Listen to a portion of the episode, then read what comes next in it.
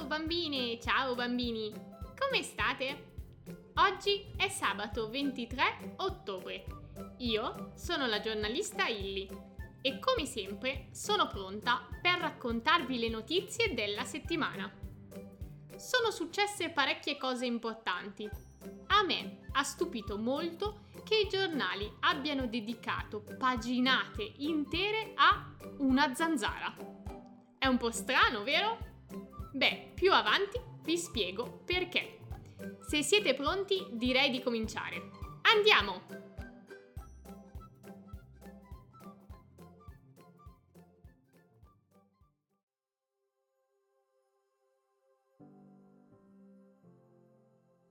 Polonia contro Europa. Nel nostro continente c'è un litigio in corso tra l'Unione Europea e la Polonia, uno dei 27 stati che dell'Unione fanno parte. Tutto ruota intorno a questa domanda.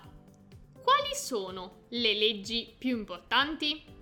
Valgono di più quelle scritte dalla Polonia oppure quelle approvate dall'Unione Europea? Facciamo un piccolo passo indietro.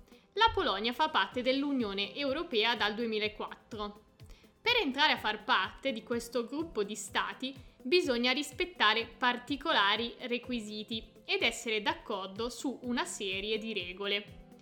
Tra le altre cose, entrando nell'Unione, si accetta anche che se le leggi del proprio paese dicono cose diverse rispetto alle leggi europee, bisogna seguire quelle dell'Unione Europea. E invece all'inizio di ottobre un tribunale polacco ha dichiarato esattamente il contrario, ovvero che le regole scritte nella Costituzione polacca sono più importanti delle leggi dell'Unione Europea. Così l'Unione Europea si è arrabbiata, ha sospeso l'invio di soldi in aiuto alla Polonia ed è iniziato un litigio di cui si è parlato anche durante una riunione chiamata Consiglio europeo che si è tenuta in questi giorni. Alcuni dicono che non bisogna accettare questo comportamento e bisogna punire la Polonia, perché un gruppo di stati funziona bene solo se si accettano regole comuni. Altri invece hanno più paura che a furia di litigare la Polonia decida di lasciare l'Unione Europea come ha fatto qualche mese fa il Regno Unito. Non tutti sono d'accordo e lo scorso fine settimana migliaia di persone hanno protestato proprio contro questa possibilità e sono scese in piazza dicendo vogliamo rimanere in Europa.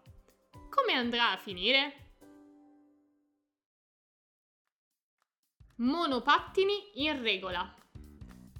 Ogni giorno sfrecciano sulle strade di tutte le città italiane, per la gioia di alcuni e facendo invece arricciare il naso ad altri. Stiamo parlando dei monopattini elettrici, che negli ultimi anni sono scesi in pista facendo molto discutere. Da un lato, i monopattini senza carburante sono una buona soluzione per ridurre l'inquinamento Dall'altro però, la presenza di questi mezzi, che a volte si lanciano in veri e propri slalom tra le auto, rischia di ingarbugliare ancora di più il traffico urbano. Gli incidenti, in verità, non sono tantissimi, però gli agenti di polizia ogni giorno segnalano piccole infrazioni. C'è chi passa con il rosso, chi attraversa sulle strisce pedonali, chi posteggia dove non si può e chi trucca i veicoli per aumentarne la velocità. Così, dopo mesi di discussione, il Parlamento italiano sembra ora deciso a fare qualche cosa. Nelle prossime settimane modificherà il codice della strada, il documento che regola la circolazione di auto, pedoni e ciclisti, e inserirà anche regole specifiche per i monopattini. I veicoli dovranno avere una targa ed essere assicurati contro gli incidenti. Sarà vietato salirci in due e premere l'acceleratore oltre i 20 km/h. Tutti i guidatori poi dovranno indossare casco e giubbotto Qatar infrangente. Chi si rifiuta rischierà multe molto salate.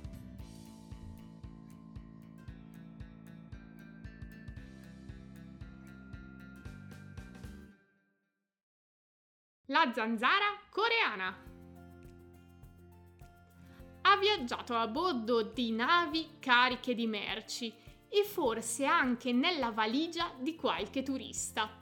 E così, dalla Corea del Sud è arrivata fino in Italia.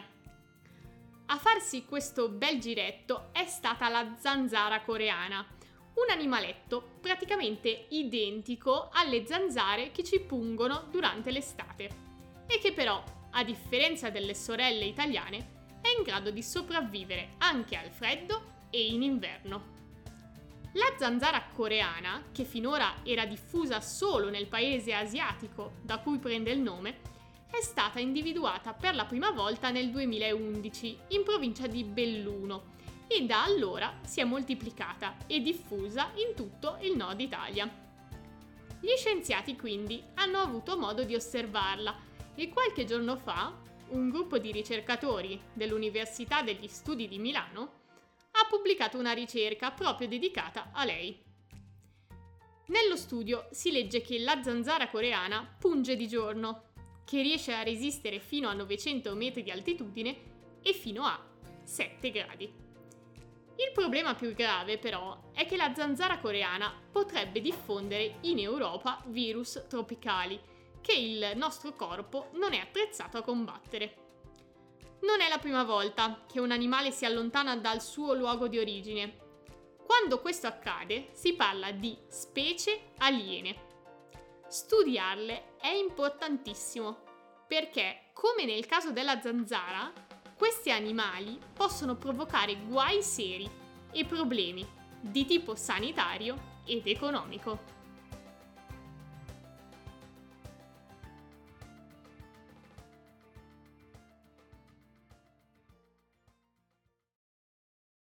Italia, medaglia d'oro al riciclo. Gli italiani sono campioni di riciclo. Due studi pubblicati questa settimana spiegano che il nostro paese è bravissimo a riusare oggetti e materiali che finiscono nella spazzatura.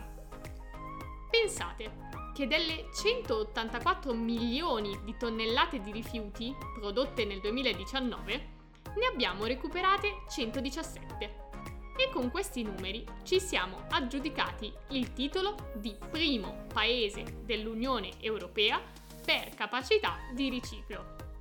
Non solo. Un altro documento ha rivelato che l'Italia è maestra soprattutto nel riciclare carta e cartone. L'anno scorso siamo riusciti a recuperare l'87% di tutti i rifiuti di carta che sono stati prodotti nel nostro paese. È davvero tantissimo e nessun altro è bravo come noi. L'Unione Europea stessa si è data come obiettivo di riciclare l'85% dei rifiuti di carta nel 2035. Noi abbiamo raggiunto e superato l'obiettivo con 15 anni di anticipo.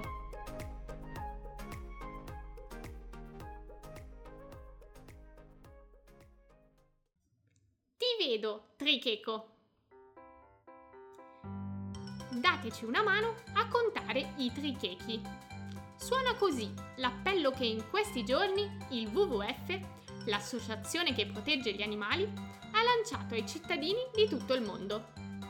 Gli esperti si sono messi in testa di stabilire esattamente quanti sono i trichechi rimasti sulla Terra. E per farlo, nei prossimi 4 anni, osserveranno immagini scattate dai satelliti, cercando in quelle foto questi mammiferi marini dalle grandi zanne. Naturalmente questa operazione sarà piuttosto lunga e così il WWF ha bisogno dell'aiuto di migliaia di volontari, compresi i bambini. Ma perché fare tanta fatica? I trichechi vivono sui ghiacci del Polo Nord, che però per colpa del cambiamento climatico si stanno sciogliendo. Molti trichechi si sono spostati sulla terraferma, dove abitano ormai in troppi.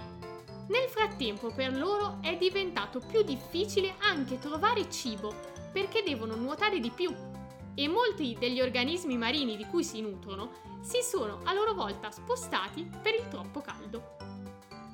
Per tutti questi motivi i trichechi stanno diminuendo e così contarli è diventato importante. Per dare una mano basta registrarsi al progetto. Trovate tutte le informazioni sul sito lenotiziedellaili.it. E poi si scorrono le immagini e si segna con un bollino rosso quelle in cui si vede un tricheco.